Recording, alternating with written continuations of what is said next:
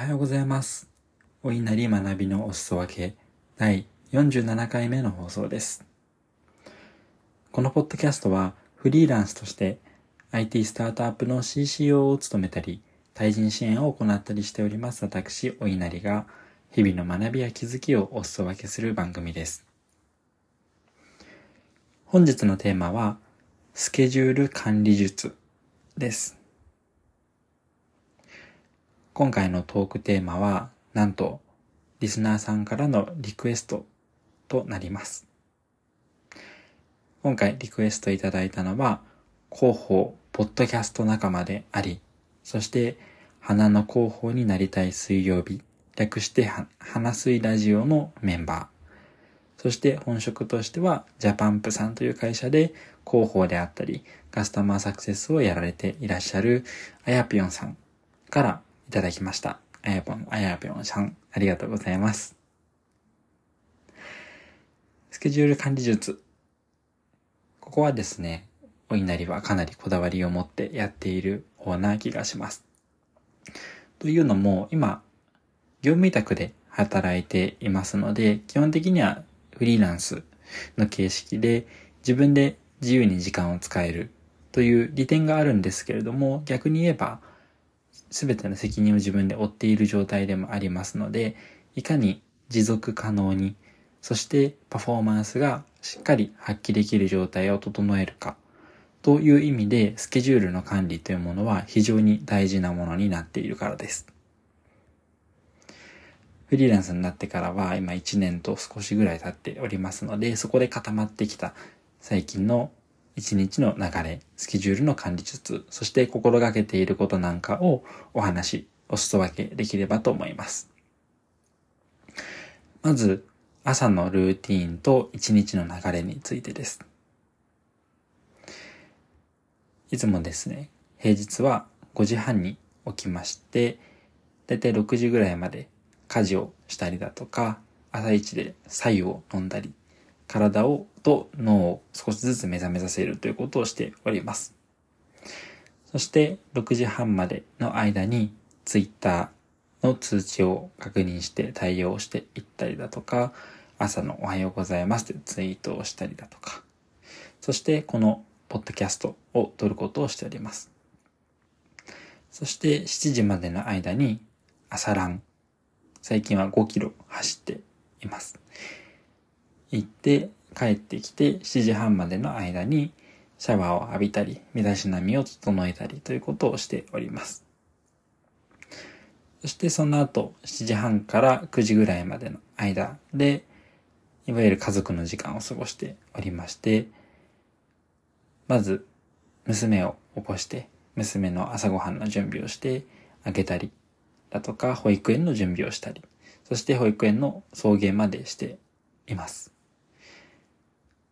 この間にながらで朝食を自分でもとっておりまして、朝食は実は最近はプロテインを飲んでいるのと、あとコーヒーですかね、飲んでいるぐらいでございます。娘の保育園に預けた後は、だいたい9時半ぐらいまでですね、マインドフルネスとジャーナリングをしております。なので、ここでまたルーティンに戻ってきますと。マインドフルネスはだいたい10分ぐらいですね、毎日やっておりまして、ジャーナリングは実はまあ日記を書くことですが、朝と晩1回ずつ書いています。なので、朝のジャーナリングをここで入れてると。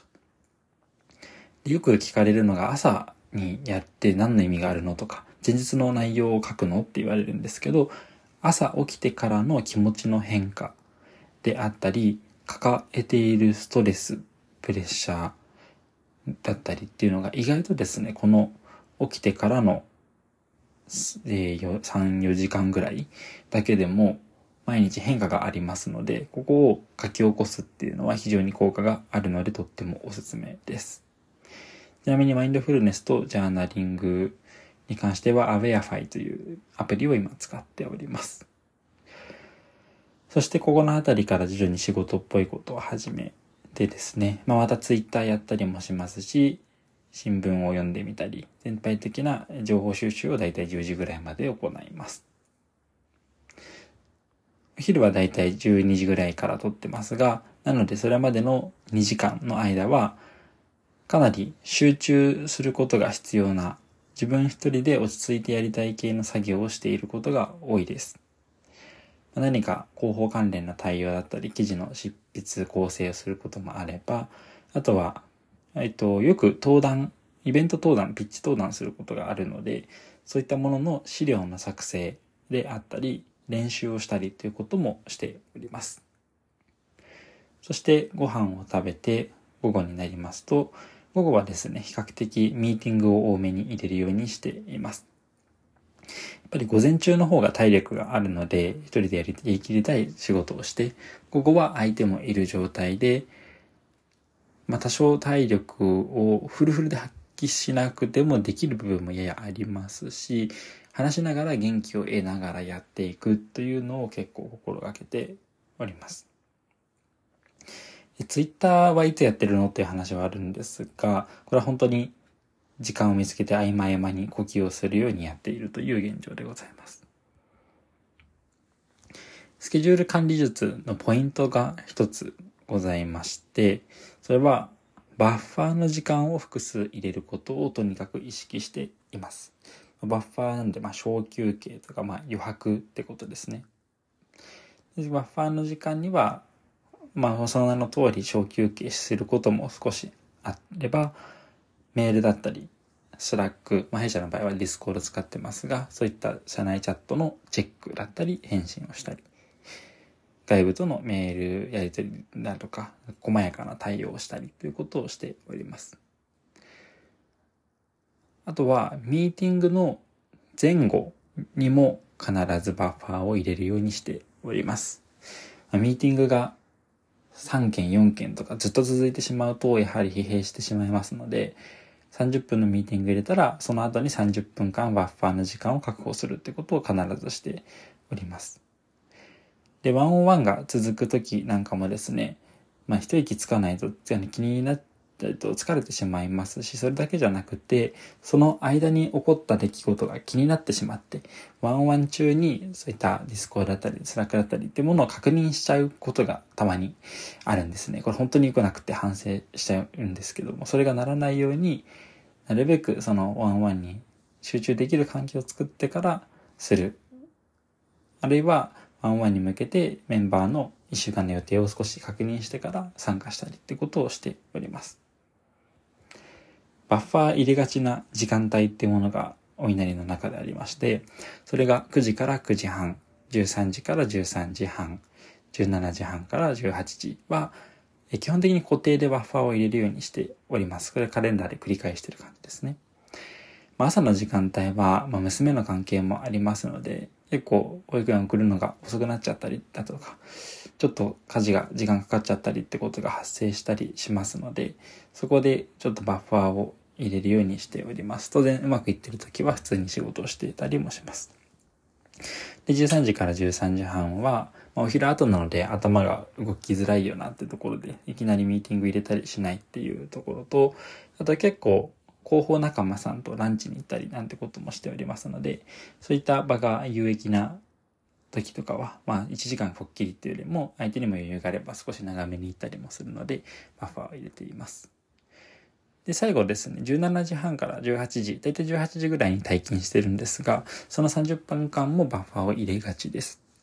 これ何をしてるかっていうと、例えば18時ぴったりまでミーティングを入れてたとすると、ミーティング後に発生したタスクだったり、それの整理っていうのに時間を使えなくなってしまうなと思っておりまして、なので、17時半で大体の仕事を終えて、そこから残業をしないための時間としてですね、確保するようにしています。他にもですね、週に1回、え1週間の振り返りをする時間帯っていうのを大体金曜日の夕方あたりに入れております。そうすることによってスケジュール管理の PDCA を回す今週どんなことやったのかなっていうことを振り返りつつ、まあ、自己肯定感も高めつつ、なんてことをしております。まあ、自己肯定感高まるだけじゃなくて反省することも当然ありますけどね。そしてその PDCA を回すときに振り返りがしやすいようにカレンダーに色をつけるっていうこともしています。作業系だったら緑、ピンクが、えー、バッファーだったり、自分のための時間だったり、黄色がミーティングを入れたり、何かと交流している時間帯だったり、みたいな形で色分けをします。そうすることによって時間の使い方が一目でわかるようになりますので、フィリシーが回しやすいということで、これは非常におすすめでございます。ここにも紐づきますが、カレンダーはすべてみっちり埋まってる状態に常になっておりまして、これは予定を入れるだけじゃなくて、この時間帯に何をやったかということを必ず埋め切ることにしています。そうすることによって、この時間なんか1時間空いてるけど何してたっけ？ぼーっとしたんだっけ？いや、かなり忙しかったような。何だったっけ？ってことをなくして、確実に PDCA が回るようにしております。さて、以上になりまして、本日はスケジュール管理術をテーマに、朝のルーティンであったり、時間の使い方、バッファーの入れ方、なんてことをお話しさせていただきました。面白かったよという方は、フォロー、高評価、Twitter での拡散などご協力いただけますと大変喜びます。貴重なお時間をいただきましてありがとうございました。それではまた来週の週明け、月曜日ですかね、お会いしましょう。